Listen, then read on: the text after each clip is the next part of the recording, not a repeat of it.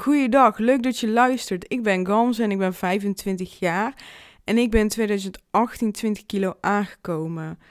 En ik probeer nu die kilo's kwijt te raken en dat lukt me maar niet. Ik ben achter één ding gekomen en dat is dat de focus helemaal niet moet liggen op beweging en voeding. Nee, het moet liggen op je mindset. Afgelopen zomer ben ik gestart om een verandering in te brengen in mijn mindset. Dat gaat al een stuk beter, alleen ik ben nog er lang niet. Een van, ik heb heel veel angsten en onzekerheden gekregen doordat ik ben aangekomen. Een van de angsten die ik heb is om zichtbaar te zijn. En juist via deze podcast wil ik weer zichtbaar zijn. Ik wil mijn stem letterlijk laten horen. Ik wil mijn verhaal open en eerlijk met jullie delen. Hoe voel ik me als ik weer op de weegschaal sta? Als ik weer voor de spiegel sta en ik al die vetrollen zie?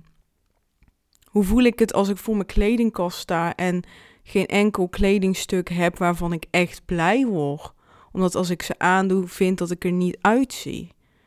En nog heel veel andere onderwerpen ga ik bespreken in deze podcast. De eerste aflevering zal ik online zetten begin maart. Ik hoop dat je dan meeluistert. Abonneer alvast op dit kanaal, zodat je alles meekrijgt. Volg me ook op Instagram, Gamze Ergun. Daar zal ik ook alles over deze podcast met jullie delen. Tot snel!